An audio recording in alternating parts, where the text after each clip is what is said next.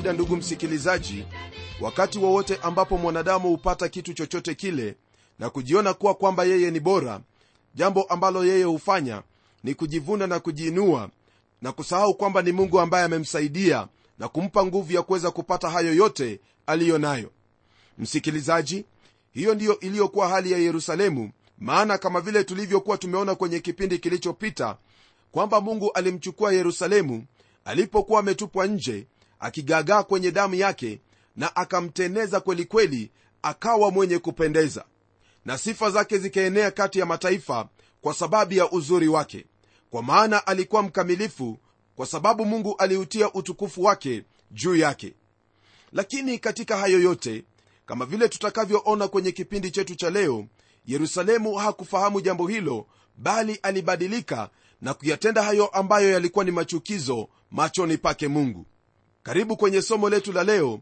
Somo letu laanzia aya ya15 ya sura hii ya16 ya kitabu hiki cha ezekieli hadi ile sura ya18 aya ya32 neno la bwana latuambia hivi kwenye aya ya15 lakini uliutumainia uzuri wako ukafanya mambo ya kikahaba kwa sababu ya sifa zako ukamwaga mambo yako ya kikahaba juu ya kila mtu aliyepita ulikuwa wake. Msikilizaji unapoendelea kusoma kwenye ile aya ya16 hadi ile aya ya 52 utapata kwamba kile ambacho mungu anaendelea kunena hapa ni kuhusu jinsi ambavyo yeye alikuwa amemtendeza yerusalemu lakini yerusalemu akageuka na akawa kahaba. Jambo hili ambalo yerusalemu alilitenda hilo ndilo lililosababisha mungu kuhukumu mji huo. Rafiki msikilizaji mungu ndiye ambaye hutupa vitu vyote na hivyo vitu anakusudia kwamba tuweze kuvitumia vyema na kwa kumtukuza yeye. Lakini si kwa kuviabudu hivyo vitu ambavyo ametupa au kuviinua kwa kiwango ambacho twamsahau mungu na kufanya chochote kile ambacho twataka au kupenda katika maisha yetu. Twamuiwa mungu kwa lolote lile ambalo tunalo rafiki yangu. Kwa sababu hiyo wawajibika kuweza kuishi jinsi ambavyo mungu yakuhitaji kuishi. Ishi kwa haki na kwa hukumu katika yote unayoyatenda tunapogeukia aya ya 53 hadi ile aya ya 55 neno lake bwana laendelea kwa kutuambia hivi. Nami nitawarudisha watu wao waliofungwa wafungwa wa sodoma na binti zake na wafungwa wa samaria na binti zake na wafungwa wako waliofungwa kati yao. Upate kuichukua aibu yako mwenyewe na kutahayari kwa sababu ya mambo yote uliyoyatenda kwa kuwa umekuwa faraja kwao. Na maumbu yako sodoma na binti zake watairudia hali yao ya kwanza na samaria na binti zake watairudia hali yao ya kwanza na wewe na binti zako mtairudia hali yenu ya kwanza. Ndugu msikilizaji maandiko haya ambayo twayasoma ni sambamba na yale maandiko ambayo tuyapata kwenye sura ya 37 aya ile ya 12 katika kitabu hiki cha ezekieli. Ila ningependa kukufahamisha kwamba kutokana na haya maandiko kumekuwepo na mafundisho ya uongo katika dini hizo za uongo naam mafundisho haya yanafundisha kwamba watu wote wataokoka siku hiyo ya mwisho. Msikilizaji mafundisho kama hayo hutokana na ile hali ya kujenga mafundisho juu ya aya moja au mbili ambayo inaleta mafundisho ya uongo mafundisho ambayo hayawezi kutegemewa kwa vyovyote vile. Katika aya hiyo ya 12 kwenye sura ya 37 neno hilo la mungu lasema hivi tazama nitafunua makaburi yenu na kuwapandisha kutoka makaburi yenu enyi watu wangu. Fahamu kwamba mungu hasemi juu ya kuwafufua wale watu waliokufa dhambini ili wapate uzima wa milele. Katika sehemu zote mbili anazungumza juu ya kurudishwa kwa mji au nchi na wala hamna uhusiano wowote ule kuhusu wale watu walioishi huko katika siku za zamani. Pamoja na hayo yote ndugu msikilizaji ningelipenda ufahamu kwamba neno la mungu kwenye sura hii ya16 halineni kuhusu habari za kuwafufua wateule wa zamani bali lanena kuhusu huo mji wa sodoma ambao utajengwa upya. Nam kwenye sura ya 37 mungu ananena kuhusu kurejeshwa kwa taifa taifa la israeli. Ukweli wa mambo ni kwamba katika agano la kale hatupati ufunuo wa kiungu kuhusu hali itakayokuwepo baadaye kama vile twapata katika agano jipya. Mungu hana mpango wowote ule wa kuwafufua watakatifu waliokuwepo katika agano la kale na kuwaingiza katika sehemu ambayo amewaandalia. Lakini ametuambia mpango wake kutuhusu sisi na wala haupati mahali popote katika agano la kale alipowaambia watakatifu wale jambo hilo. Msikilizaji hauwezi kusoma maendeleo yale ambayo yapo kwenye agano jipya na kuweza kuyabambanya kimafundisho na kuyaingiza katika sehemu hii ya maandiko kwenye agano la kale. Hata hivyo kila andiko kwenye agano la kale lathibitisha mafundisho yaliyopo kwenye agano jipya. Kwa hivyo maandiko haya ambayo twayasoma mahali hapa yanahusu tu kurejeshwa kwa taifa. Ni lazima tusome maandiko hayo jinsi ambavyo inavyohitajika na wala si kuchukua sehemu ya maandiko na kubuni mafundisho ambayo hayaambatani na neno lake mungu. Sura hii ndugu msikilizaji inatamatishwa kwa njia ambayo ni ya utukufu kweli kweli. Mungu atafanya agano nzuri na wana wa israeli dhambi ya watu hawa na ukaidi wao na hali yao ya kuwa waasi daima mbele zake mungu na kurudi kwao nyuma haiwezi kwa vyovyote vile kumfanya mungu asitimize agano lake kwao. Naam neno lake mungu latuambia hivi kwenye aya ya 60 hadi 63 hapo ndipo utakapozikumbuka njia zako na kutahayarika hapo utakapowakaribisha maumbu yako walio wakubwa wako na wadogo wako nami nitakupa hao wawe binti zao lakini si kwa agano lako. Nami nitaweka imara agano langu nawe nawe utajua ya kuwa mimi ndimi bwana. Upate kukumbuka na kufadhaika usifumbue kinywa chako tena kwa sababu ya aibu yako. Hapo nitakapokusamehe yote uliyoyatenda asema bwana mungu. Msikilizaji hayo maandiko yanatuonyesha waziwazi kwamba mungu hajamalizana na hilo taifa la israeli bali ana lengo na makusudi kuhusu watu wale. Ndiposa kwenye siku hizi zetu za leo taona kwamba kuna hiyo nchi ya israeli nayo na itaendelea kuwepo hata siku za mwisho. Tunapogeukia sura ya 17 twapata kitendawili kuhusu tai wawili. Neno la bwana lafungua sura hii kwa maneno yafuatayo kwenye aya ya kwanza na ya pili. Nalo neno lasema hivi. Neno la bwana likanijia kusema mwanadamu tega kitendawili ukawaambie nyumba ya israeli mithali. Msikilizaji kwa sababu watu hawa hawangeliweza kumsikiliza mungu aliwaendea kwa njia isiyo ya kawaida ili mradi watege sikio lao na kusikia yale ambayo mungu ananena nao. Kwenye aya ya tatu hadi tano neno hili laendelea kutwambia hivi. Useme bwana mungu asema hivi tai mkubwa mwenye mabawa makubwa na manyoya marefu katika mabawa mwenye kujaa manyoya yaliyo ya rangi mbalimbali alifika lebanoni akakitoa kilele cha mwerezi. Akakikata kitawi kilicho juu katika vitawi vyake akakichukua mpaka nchi ya biashara akakiweka katika mji wa wachuuzi. Akatoa tena mbegu katika mbegu za nchi hiyo akaipanda katika udongo uzaao sana. Akaiweka kando ya maji mengi aliipandikiza kama mti ukaao karibu na mto. Msikilizaji maandiko haya ambayo twayasoma yanahusu huyo tai mkubwa ambaye alikuwa babeli na nebukadreza mfalme wake. Yeremia alitumia mfano kama huo katika kitabu kile cha yeremia sura ya 48 aya ile ya 40 alipoandika juu ya nebukadreza kama ifuatavyo. Maana bwana asema hivi tazama ataruka kama tai na kutandaza mabawa yake juu ya moabu. Danieli naye aliona ufalme wa babeli ukitokea baharini nao ulikuwa mfano wa simba mwenye mbawa kama za tai. Waweza kusoma andiko hilo kwenye kile kitabu cha danieli sura ya saba aya ya nne.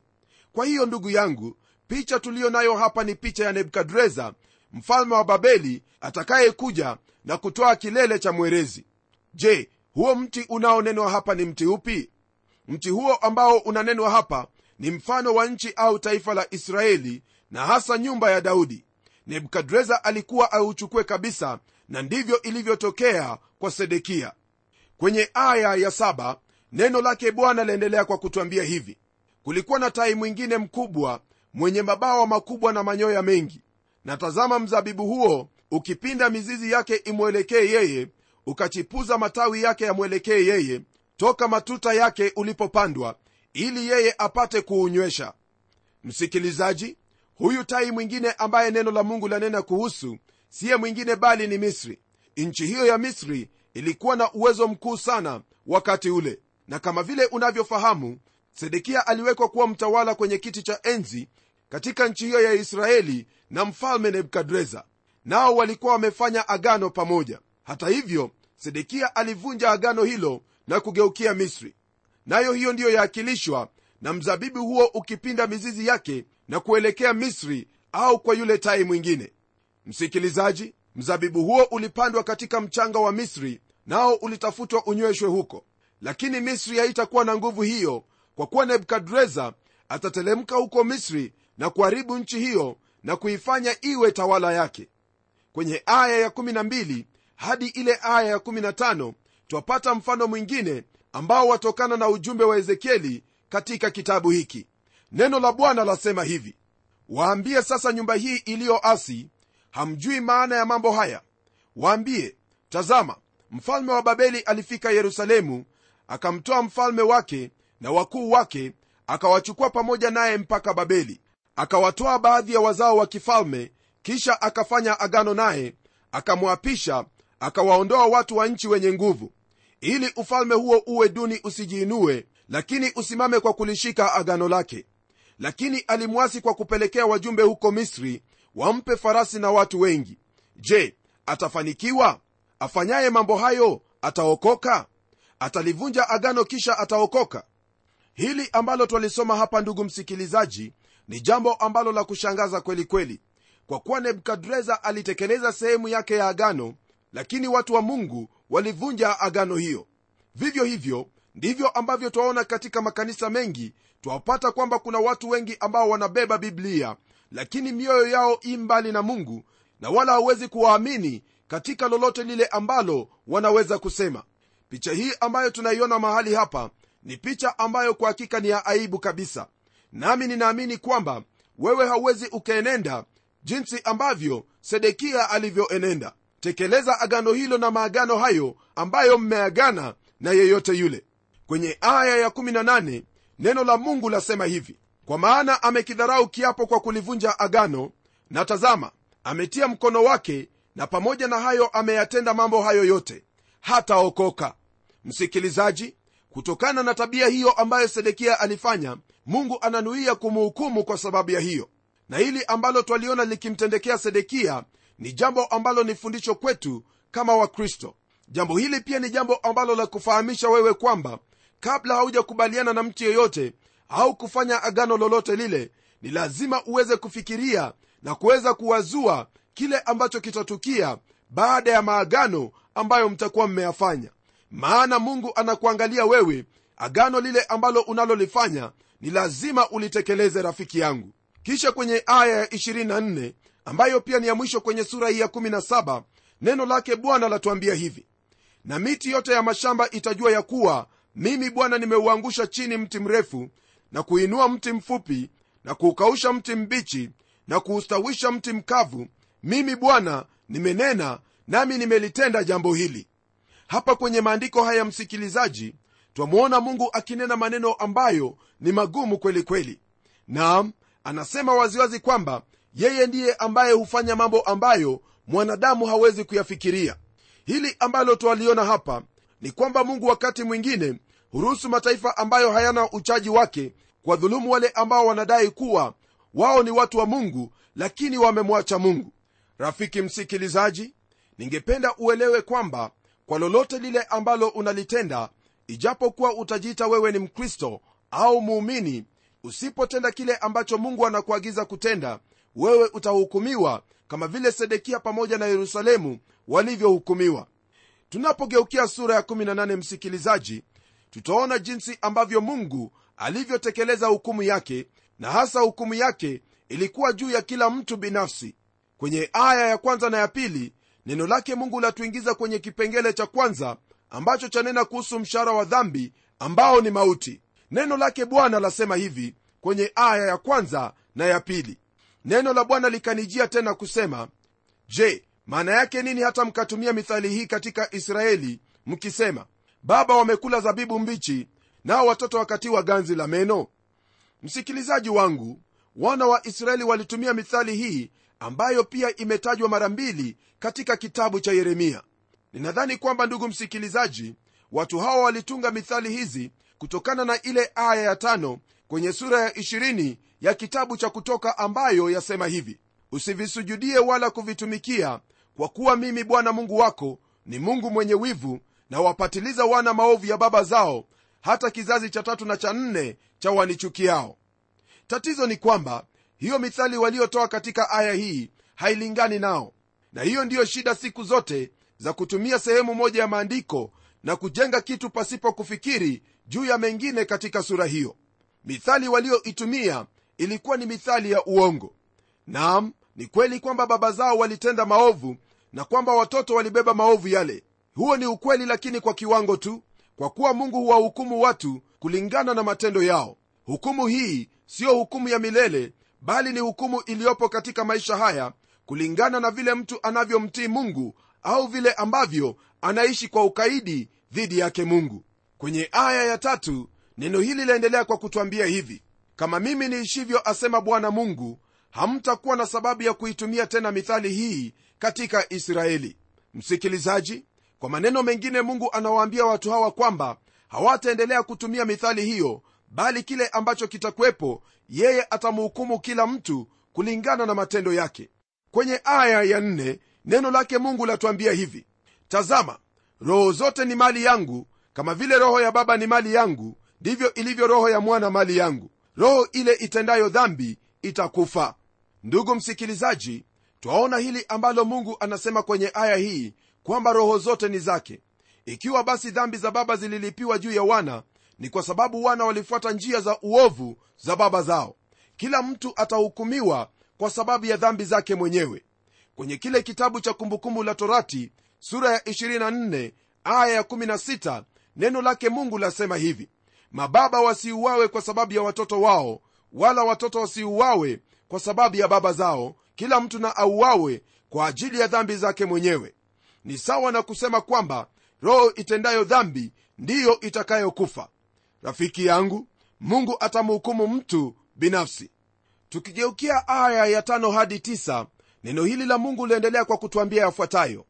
Bali kama mtu ni mwenye haki na kuyatenda yaliyo halali na haki hakula juu ya milima wala hakuviinulia macho vinyago vya nyumba ya israeli wala hakumtia unajisi mke wa jirani yake wala hakumkaribia mwanamke wakati wa kutengwa kwake wala hakumdhulumu mtu bali amemrudishia mdeni wake rehani yake wala hakumnyang'anya mtu mali yake kwa nguvu naye amewapa wenye njaa chakula chake na kuwavika nguo walio uchi ambaye hakumkopesha mtu ili apate faida wala hakupokea ziada ya namna yoyote naye ameuepusha mkono wake na uovu na kufanya hukumu na haki kati ya mtu na mwenzake tena ikiwa amezifuata sheria zangu na kuzishika hukumu zangu mtu huyu ni mwenye haki hakika ataishi asema bwana mungu.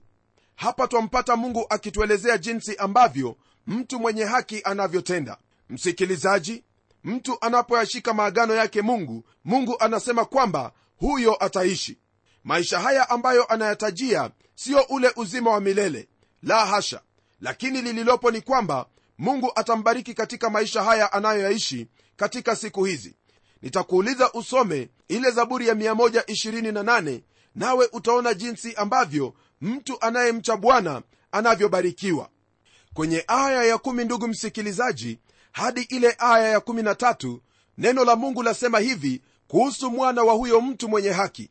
Walakini akizaa mwana aliye mnyang'anyi mwagadamu atendaye mambo hayo mojawapo wala hakutenda mojawapo la mambo hayo yampasayo bali amekula juu ya milima na kumtia unajisi mke wa jirani yake na kuwadhulumu maskini na wahitaji na kuwanyang'anya watu mali yao kwa nguvu wala hakurudisha rehani naye ameviinulia macho vinyago na kufanya machukizo naye amekopesha watu ili apate faida na kupokea ziada. Je ataishi baada ya hayo? La hataishi. Amefanya machukizo hayo yote. Hakika atakufa. Damu yake itakuwa juu yake. Ndugu msikilizaji maandiko haya yanatuonyesha waziwazi kwamba iwapo mtu mwenye haki atamzaa mtoto asiyemcha mungu. Mungu atamhukumu huyo mtoto na wala haki ya baba yake haitaweza kumwokoa hata kidogo. Kisha kwenye aya ya14 neno la mungu laendelea kutwambia yafuatayo. Na kama yeye huyo akizaa mwana naye ameziona dhambi zote za baba yake alizozitenda akaogopa asifanye neno lolote kama hayo. Neno hili lageukia huyo ambaye ni mtoto wa huyu mtu ambaye hatendi haki. Jambo hili ndugu msikilizaji ni jambo ambalo hutokea mara kwa mara. Kwenye aya ya 17 hadi 18 neno la mungu liendelea kutuelezea habari za huyu ambaye amechagua kufuata njia tofauti na njia za baba yake ambaye ni mwovu. Neno la mungu lasema hivi tena ikiwa ameuzuia mkono wake asimwonee masikini wala hakupokea faida na ziada naye amezifanya hukumu zangu hata kufa huyu kwa sababu ya uovu wa baba yake hakika ataishi. Kwa habari za yule baba yake kwa sababu aliwaonea watu kwa ukali mwingi na kumnyang'anya ndugu yake mali yake kwa nguvu na kuyatenda yasiyo mema kati ya watu wake tazama atakufa katika uovu wake. Msikilizaji neno hili latuonyesha waziwazi kwamba kila mtu atahukumiwa kulingana na maisha aliyoyaishi na pia matendo yake. Naam anawataka waisraeli wajue kwamba hiyo ndiyo njia atakayotumia kuwahukumu. Kwenye aya ya 20 neno lake bwana latuambia hivi roho itendayo dhambi ndiyo itakayokufa. Mwana hatauchukua uovu wa baba yake wala baba hatachukua uovu wa mwanawe.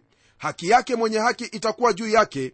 Rafiki msikilizaji hili ndilo ambalo mungu analisisitiza miongoni mwa hao watu kusudi ile methali ambayo walikuwa wakitumia wasiitumie tena.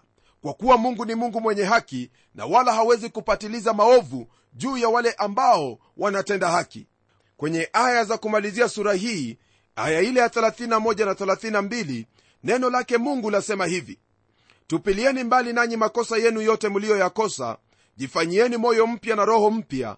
Mbona mnataka kufa enyi nyumba ya israeli? Maana mimi sikufurahii kufa kwake afaye asema bwana mungu basi gahirini mkaishi.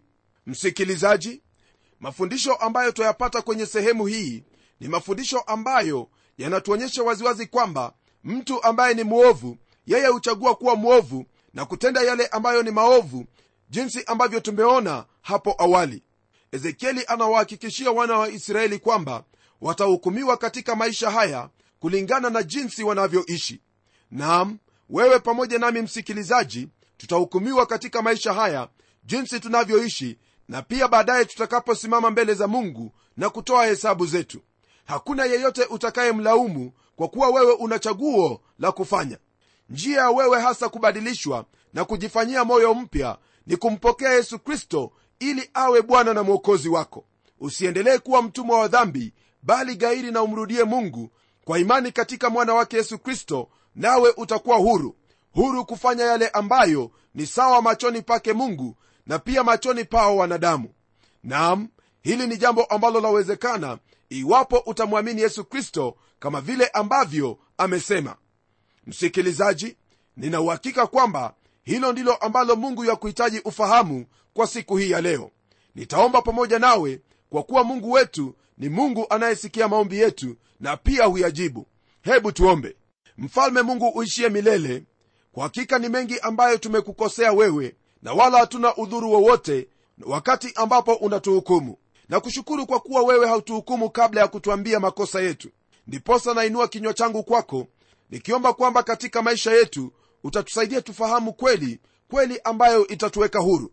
Namwombea ndugu yangu msikilizaji kwamba katika maisha yake atageuka na kukufuata wewe aendelee kukufuata kutoka katika moyo wake na kuzishika sheria zako jinsi inavyompasa. Najua kwamba utamwezesha kwa nguvu za roho mtakatifu haya ninayaomba nikiamini kwamba utayatenda maana nimeomba katika jina la yesu kristo ambaye ni bwana na mwokozi wetu. Amen. Ndugu msikilizaji chukua muda wako uweze kusoma sura hizo zote nawe utamakinika na kufahamu hayo ambayo yanakupasa kutenda. Hadi kipindi kijacho sana wakati kama hii mimi ni mchungaji wako jofre wanjala munialo na neno litaendelea